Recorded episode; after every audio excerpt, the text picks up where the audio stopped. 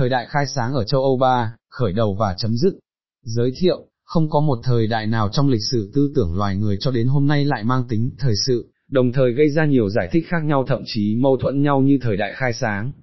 Nhưng dù với xu hướng nào, cũng không ai nghi ngờ rằng, thế giới hiện đại như chúng ta thấy hôm nay được bắt đầu bằng những thành quả của thời đại khai sáng. Đối với người Việt Nam, trong bối cảnh văn hóa và tư tưởng còn thuộc độc quyền nhà nước và nguồn tin tức về lịch sử văn minh phương Tây còn hạn chế, việc tìm hiểu thời đại khai sáng lại càng thú vị hơn. Cho đến cuối năm 2019, chúng tôi sẽ phổ biến chừng 10 bài về đề tài này. Xin giới thiệu với độc giả bài thứ ba và mong được đón nhận nhiều góp ý, phê bình của độc giả. Tác giả, Tôn Thất Thông Trào lưu khai sáng đánh dấu sự cáo chung của chế độ phong kiến với cao điểm là hai cuộc cách mạng, ở Mỹ và Pháp, để chuẩn bị bước sang chủ nghĩa tư bản bắt đầu từ thế kỷ 19 với các định chế chính trị dân chủ xuất hiện trên khắp lục địa. Dần dần, hầu hết tất các nước, ở châu Âu và Bắc Mỹ đều bắt đầu xây dựng thể chế chính trị dựa trên nguyên tắc công pháp và phân quyền. Đó là thành quả lớn lao của trào lưu khai sáng trong thế kỷ 18, làm bàn đạp cho những thay đổi xã hội châu Âu và Bắc Mỹ trong mọi lĩnh vực chính trị, kinh tế, khoa học, kỹ thuật, văn chương, triết học. Bài này sẽ cố gắng tìm hiểu trào lưu khai sáng thực sự bắt đầu, ở thời điểm nào và lúc nào là tạm, chấm dứt. Trào lưu khai sáng ở châu Âu phát triển rực rỡ nhất trong thời gian, ở giữa các cuộc cách mạng dân chủ lớn trên thế giới, cách mạng vinh quang tại Anh năm 1688, cách mạng Mỹ năm 1776 và cách mạng Pháp năm 1789. Đó là một thế kỷ huy hoàng, một khung thời gian hội tụ những gương mặt đặc sắc của nền văn minh hiện đại châu Âu. Các tác phẩm triết học và chính trị quan trọng nhất còn ghi lại dấu ấn cho đến hôm nay đều được ra đời trong thế kỷ khai sáng, hoặc một thời gian ngắn trước đó. Định chế chính trị của các nước hiện đại hôm nay đều dựa vào hệ tư tưởng được phát sinh trong thời đại khai sáng. Nhiều công trình nghiên cứu khoa học tự nhiên mang tính đột phá và đặt nền tảng cho nền khoa học và kỹ thuật hiện đại cũng được khám phá trong thời gian này. Vài thí dụ, hai khảo luận về chính quyền của John Locke, xuất bản lần đầu năm 1690, đã tạo cảm hứng cho việc soạn thảo nội dung hiến pháp Hoa Kỳ, Pháp và từ đó lan ra nhiều nước dân chủ khác ngày nay trên thế giới. Tinh thần luật pháp của MONTESQUIEU năm 1748 là sách gối đầu kinh điển của nguyên tắc phân quyền áp dụng trong các nền dân chủ lớn hiện nay. Khế ước xã hội của Jean-Jacques Rousseau xuất hiện năm 1762, như một hiệu lệnh cho cuộc cách mạng Pháp xảy ra 27 năm sau đó. Phồn vinh các quốc gia của Adam Smith năm 1776 là nền tảng của hệ thống kinh tế hiện đại, mang lại phồn vinh cho thế giới phương Tây. Phê phán lý tính thuần túy của Immanuel Kant năm 1781 mở đầu cho nền triết học hiện đại, Bách khoa toàn thư gồm 17 tập của Denis Diderot chủ biên với hơn 160 tác giả tiếng tăm đương thời, vân vân. Ngoài ra, cũng cần ghi nhận một điểm uốn quan trọng trong lịch sử phát triển kỹ thuật ứng dụng là,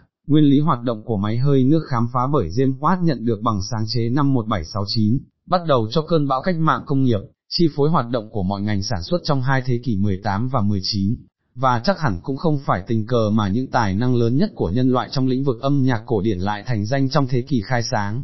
Trong thời đại đó, chúng ta có thể kể hàng loạt nhạc sư có tài năng vượt không gian, vượt cả thời gian và còn giá trị cao cho đến hôm nay.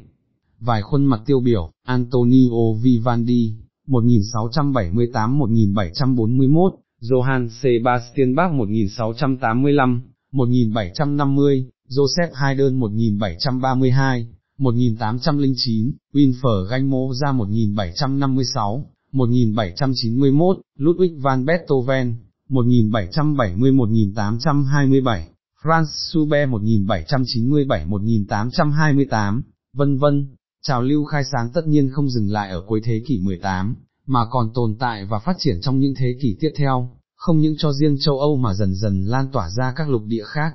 Tuy nhiên, trào lưu khai sáng kể từ thế kỷ 19 mang nội dung mới. Diện mạo châu Âu trong thế kỷ 19 và 20 đã đổi khác, cấu trúc xã hội đã thay đổi sâu sắc, khoa học và kỹ thuật đã phát triển lên một mức độ cao hơn, cuộc cách mạng công nghiệp không những đã xuất hiện mà còn phát triển vũ bão đến mức độ khó, lường mà con người chưa bao giờ chứng kiến trước đó. Các tư tưởng tiên phong và tiến bộ được sản sinh trong thế kỷ 18 đã trở thành hiện thực và từng bước được hoàn thiện trong thế kỷ tiếp theo trên khắp mọi miền, ở lục địa châu Âu, các tính chất cần thiết của một con người khai sáng đã trở thành giá trị tương đối phổ quát, được xã hội và học đường thừa nhận và bảo vệ. Trong bối cảnh lịch sử ấy, tư tưởng khai sáng kể từ thế kỷ 19 về sau tất nhiên mang một sắc thái mới, có một nội dung mới nhằm lý giải các hiện tượng trong xã hội đương thời, đồng thời đưa ra những tiền đề mới để đón đầu giải quyết các vấn nạn có thể xảy ra. Nói cách khác, Ngưỡng cửa 1800 có thể xem là thời điểm kết thúc của trào lưu khai sáng theo phong cách cũ, hay ít ra, có thể xem đó là một giả thuyết có cơ sở để làm mốc lịch sử cho việc khảo cứu tiếp theo. Đi ngược về phía trước, việc định vị điểm khởi đầu của thời đại khai sáng tương đối phức tạp hơn và khó đạt đến một kết luận thống nhất. Một số sử gia lấy cuộc cách mạng vinh quang tại Anh năm 1688 là điểm khởi đầu. Nhiều sử gia khác thì lấy năm 1650, như một điểm uốn lịch sử để định vị sự bắt đầu của thời đại khai sáng. Hai thời điểm nói trên đều hợp lý, nếu chúng ta chú trọng đến các yếu tố ảnh hưởng lên sự thay đổi thể chế chính trị tại châu Âu. Nhưng trên quan điểm khoa học, văn hóa và tư tưởng, chúng ta có thể truy tìm nguồn gốc sâu xa hơn. Nếu trào lưu khai sáng phát triển rực rỡ kể từ cuộc cách mạng Anh năm 1688, thì biến cố lịch sử đó cũng không đến một cách ngẫu nhiên, mà là kết quả của cuộc vận động dân chủ tại Anh bắt đầu từ năm 1649, khi nhà quân chủ chuyên chế xác lơ một bị hành hình, quyền lực vương triều được trao vào tay nghị viện và chế độ Cộng hòa bắt đầu xuất hiện trên. Vương quốc Anh, cũng là sự xuất hiện lần đầu tiên trong lịch sử nhân loại. Nhưng từ đâu mà ý thức dân chủ Cộng hòa có thể bộc phát và có sức mạnh làm sụp đổ hệ thống quyền lực đã được xây dựng từ nhiều thế kỷ trước trên, Vương quốc Anh? Câu trả lời thật đơn giản, trước đó, ý thức của giới tinh hoa đương thời đã thay đổi sâu sắc, kết hợp với ý chí hành động không lay chuyển để nắm lấy vận mệnh của chính mình. Họ bất tuân quyền lực thế tục để đòi hỏi quyền tự quyết cho bản thân. Họ từ chối thần quyền với giáo điều khe khắt và lừa bịp để chọn cho mình con đường tư duy độc lập. Họ từ chối mặc khải thần thánh, mê tín huyễn hoặc để tự đi tìm quy luật phát triển của thiên nhiên. Những thành tố đó đã xuất hiện từ đầu thế kỷ 17 với một khuôn mặt nổi bật, Francis Bacon, 1561-1626, người đã khai sinh nền triết học tự nhiên Natural Philosophy, và thuyết kinh nghiệm luận EMPIZISM, của thời hiện đại, được áp dụng rộng rãi cho việc nghiên cứu khoa học tự nhiên sau này. Có hợp lý hay không khi chọn thời gian thành danh của Francis Bacon làm mốc khởi đầu của thời đại khai sáng? Trình độ văn minh của một xã hội không thể được đo lường đơn thuần từ của cải vật chất hoặc mức độ phồn vinh nói chung mà xã hội đó đạt được, nhưng nhất thiết phải được đánh giá bằng tinh thần sẵn sàng của các thành viên trong nỗ lực tìm tòi nghiên cứu và áp dụng các tiến bộ mới hỏng làm cho đời sống con người được tốt đẹp hơn, những tiến bộ về mặt tư tưởng cũng như trong khoa học và kỹ thuật. Francis Bacon đã tự đặt ra mục đích cho những hoạt động tinh thần của mình là khơi dậy tính sẵn sàng nghiên cứu, chấp nhận và sử dụng các tiến bộ mới. Trong cuộc chuyển hóa từ trật tự nông nghiệp phong kiến sang trật tự công nghiệp tiền tư bản, Francis Bacon có lẽ là triết gia đầu tiên nhận thức được tầm vóc lớn lao của cuộc chuyển hóa đó. Gần 70 năm sau, vị tổ phụ của lý thuyết kinh tế thị trường, Adam Smith quan sát cẩn thận hơn và tóm tắt tầm quan trọng của bước chuyển tiếp giữa hai hình thái xã hội đó, ông đề cập đến một cuộc chuyển hóa mang tính cách mạng, nói chính xác hơn là một cuộc đại cách mạng. Và thực sự chưa bao giờ trong lịch sử, đời sống con người lại được thay đổi tận gốc trong một thời gian ngắn, như trong bước chuyển tiếp từ xã hội nông nghiệp sang xã hội công nghiệp, cũng không có gì để nghi ngờ rằng, Francis Bacon là triết gia đầu tiên nhận thức một cách sâu sắc rằng, xã hội này tất yếu sẽ cần đến sự phát triển một nền triết học và luân lý biết hướng đến các tiến bộ khoa học và kỹ thuật trong tương lai, vừa có mục đích lý giải và quảng bá chúng, vừa biết đặt ra những tiền để cần thiết để giải quyết những vấn nạn do chúng gây ra. Ngoài ra, khi nói về khai sáng thì chúng ta cũng không thể bỏ quên René Descartes, 1596, 1650, trẻ hơn Francis Bacon một thế hệ, là ông tổ đích thực của tư tưởng hiện đại, người đã đề ra yêu cầu, nhờ vào sự trợ giúp của khoa học và kỹ thuật, con người phải và có thể trở thành chủ nhân và chủ sở hữu của thiên nhiên. Descartes, cùng với Isaac Newton sau đó, đã có công đưa nền triết học tự nhiên đến một khúc quanh mới, các luận điểm trong triết học tự nhiên có thể được kiểm chứng bằng các kết quả của nghiên cứu khoa học, kể cả việc sử dụng công cụ toán học và vật lý để soi sáng thêm. Cặp bài trùng Bacon đây cắt này chính là hai vị tổ phụ của phương pháp nghiên cứu khoa học còn được sử dụng cho đến hôm nay. Bacon dùng phương pháp quy nạp để tìm chân lý, đây cắt thì xuất phát từ những tiền đề xem ra có vẻ hiển nhiên, diễn dịch chúng để xây dựng hệ thống lý luận. Cả hai ông đều đúng và sai. Đúng vì cả hai phương pháp đều có giá trị thực tiễn trong nghiên cứu khoa học, sai vì không phải chỉ có một trong hai phương pháp, diễn dịch hoặc quy nạp mới đưa đến kết luận đúng đắn nhiều công trình nghiên cứu khoa học ngày hôm nay phải dựa vào cả hai phương pháp chứ không riêng một phương pháp nào mới có thể đưa đến kết quả. So sánh phương pháp tư duy của Bacon và Descartes với các học giả trong thời gian trước đó, thiết tưởng cũng là điều hợp lý khi xem thời gian, ở ngưỡng cửa 1600 là bước chuyển tiếp giữa hai phong thái học giả khác nhau, đánh dấu bước ngoặt mới trong tiến trình phát triển tư tưởng của châu Âu, về mặt nhận thức luận cũng như phương pháp luận. Ngoài bước ngoặt quan trọng về phương pháp luận, Thế kỷ 17 cũng đánh dấu một sự biến chuyển sâu sắc trong nhận thức con người về vũ trụ, và gắn liền với nó là sự nghi ngờ những điều được ghi chép trong Thánh Kinh và giáo lý Kitô, làm giảm sút niềm tin về sự đúng đắn của triết lý thần học. Nhờ thế, hệ tư tưởng châu Âu bước vào một thời đại mới với nhiều tư duy và sáng kiến lấy con người làm trung tâm, những người biết độc lập suy luận thay vì tin tưởng, phụ thuộc vào mặc khải thần thánh và giáo lý Kitô. Kể từ thế kỷ thứ tư trước công nguyên, Aristotle diễn tả vũ trụ là một hệ thống bao gồm nhiều hành tinh quay quanh quả đất trên quỹ đạo hình tròn của chúng với trục quay là trung tâm địa cầu. Giả thuyết này được Claudius Ptolemy, 100-160 sau công nguyên, khai triển thêm, hệ thống hóa và diễn giải trong tác phẩm của ông, sau đó đã trở thành sách kinh điển của ngành thiên văn học suốt hơn 1.500 năm.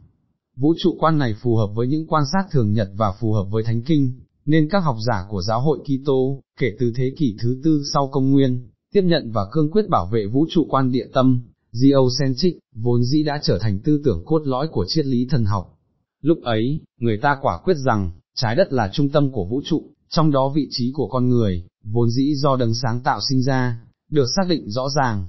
Bên ngoài quả đất là trời, là thiên đường, là thế giới của Thượng Đế và Thánh Thần, nơi mà sau khi chết, con người có thể đạt đến cuộc sống vĩnh cửu đầy hạnh phúc nếu trong lúc còn sống, họ hội đủ những tiêu chí được định ra bởi giáo lý thần học. Hệ tư tưởng này chi phối châu Âu suốt một thời gian dài cho đến thế kỷ 16, tuyệt đối không có một luồng tư tưởng thứ hai nào khả dĩ có sức thuyết phục cao để cạnh tranh và phản bác lại được. Vì thế, học giả châu Âu không có một tiêu chí nào khác để so sánh, ngoại trừ những truyền thống phổ biến trong xã hội họ đang sống, hoặc cùng lắm là trở về với thế giới cổ đại, mà tự nó là biểu tượng đã có tính khuôn mẫu.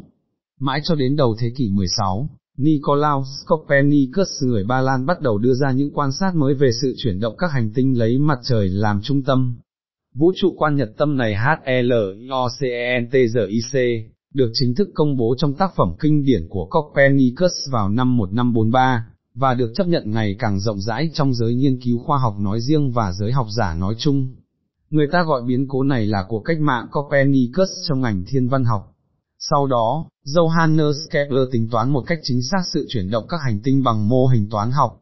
Theo Kepler, quỹ đạo chuyển động của quả đất chung quanh mặt trời không phải là hình tròn, mà có dạng bầu dục ellipse. Song song, Galileo Galilei kiểm chứng bằng những quan sát và đo đạc qua kính viễn vọng do chính ông sáng chế. Cuối cùng, Isaac Newton phát hiện lực ly tâm và củng cố thuyết nhật tâm bằng các định luật vật lý. Bốn vị học giả hàng đầu này, Copernicus, Kepler, Galilei và Newton, đã làm cuộc cách mạng Copernicus trở nên hấp dẫn và đáng tin cậy hơn. Vì lý thuyết của ông giờ đây đã được kiểm chứng bằng quan sát thực tế cũng như qua phương pháp toán học và vật lý, nên nó được chấp nhận càng ngày càng rộng rãi trong giới học giả. Trong bối cảnh thế kỷ 17, thuyết nhật tâm có giá trị cao hơn một tư tưởng cách mạng trong khoa học. Một mặt, nó đối lập với thuyết địa tâm sai lạc vốn đã ăn sâu bám rễ tại châu Âu trong suốt gần 2.000 năm. Mặt khác quan trọng hơn, nó đặt ra nhiều câu hỏi căn cơ liên quan đến thánh kinh, đến giáo lý thần học, đến chủ nghĩa kinh viện, đến nền triết học được quảng bá trong các tu viện và trường đại học. Sự hoài nghi này làm cho niềm tin vào các giá trị truyền thống giảm sút. Trong lúc sự chống đối của giáo hội và các học giả thần học bảo thủ ngày càng mạnh, thì xung đột nội tâm của học giả theo xu hướng hiện đại ngày càng gay gắt hơn. Quá trình cọ sát tư tưởng này tất yếu đã làm cho niềm tin vào triết lý thần học và các định chế tôn giáo giảm sút nặng nề. Từ đó, xu hướng ly khai về mặt tư tưởng đã bắt đầu xuất hiện. Nếu không có sự cương quyết thoát ly khỏi sự gò bó tư tưởng trong thế kỷ 17, thì các nhà tư tưởng hàng đầu của thế kỷ 18, cũng chưa chắc đã có những phát kiến độc đáo như chúng ta thấy trong trào lưu khai sáng.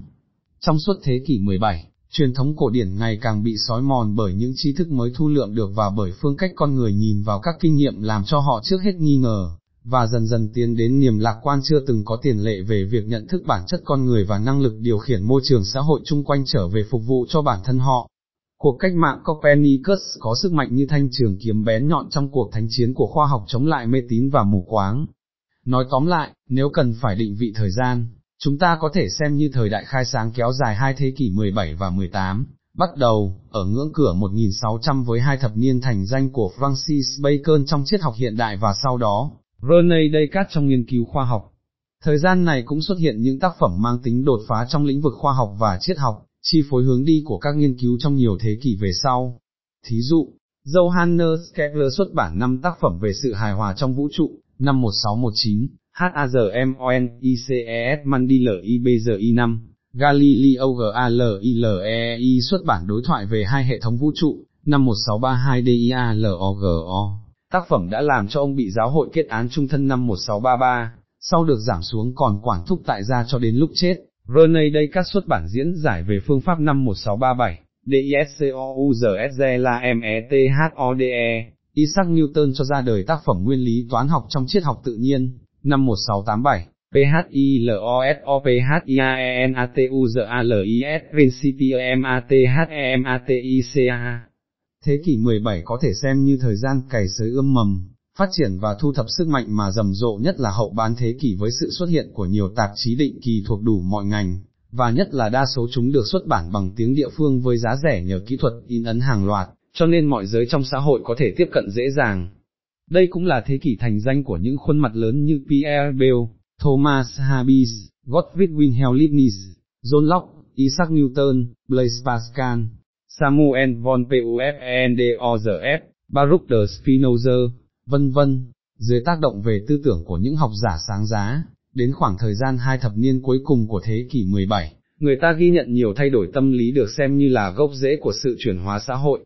Lúc đó, sự đối đầu xuất hiện khá rõ rệt giữa một bên là phái hiện đại, chấp nhận tiến bộ và hãnh diện vì những phát kiến mới trong khoa học tự nhiên, bên kia là những người vẫn trung thành với các thành quả của văn minh cổ đại hoặc những phán quyết huyễn hoặc của triết lý thần học. Khắp nơi người ta phản bác lại truyền thống, họ hết sức nghi ngờ các phép lạ, thần kỳ, tiên tri, ảo thuật vốn dĩ khá phổ biến trong xã hội trước đó.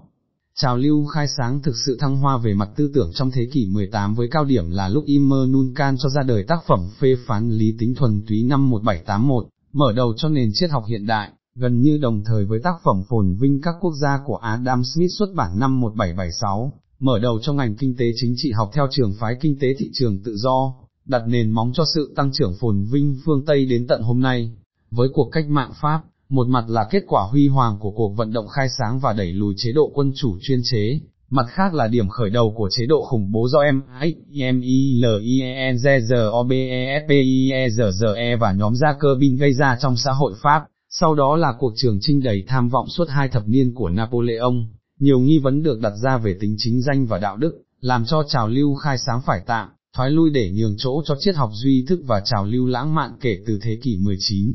Tất nhiên, tinh thần khai sáng vẫn tiếp tục tồn tại trong thế kỷ 19, và tác động lên tiến trình phát triển xã hội, nhưng nó xuất hiện dưới một phong thái khác, với hệ tư tưởng triết học mới mẻ hơn và trào lưu văn hóa hiện đại hơn. Trong thế kỷ 19, thuật ngữ thời đại của lý tính, vốn dĩ là biểu tượng của thế kỷ 18, không dễ dàng được công chúng tiếp tục chấp nhận, những con người khai sáng cũng không còn dễ dàng được tôn vinh. Những người thuộc xu hướng lãng mạn gọi họ là những người vô hồn, vô cảm. Giới bảo thủ thì nhìn họ như là những người quá khích. Ngược lại, bản thân những người cực đoan thì nhìn những phát ngôn viên hàng đầu của trào lưu khai sáng, như Voltaire chẳng hạn, thực chất là những người thuộc giới tinh hoa quá ư lịch thiệp, chỉ biết đàm đạo trong phòng trà hơn là tham gia hoạt động thực tiễn. Mãi đến hậu bán thế kỷ 20, khi quan hệ phức tạp giữa tư tưởng và hành động được hiểu một cách sâu sắc, lúc ấy người ta mới tôn vinh những khác biệt tinh tế giữa các thành tố của trào lưu khai sáng. Để tóm tắt, chúng ta có thể nói rằng, trào lưu khai sáng đánh dấu sự cáo chung của chế độ phong kiến với cao điểm là hai cuộc cách mạng, ở Mỹ và Pháp, để chuẩn bị bước sang chủ nghĩa tư bản bắt đầu từ thế kỷ 19 với các định chế chính trị dân chủ xuất hiện trên khắp lục địa.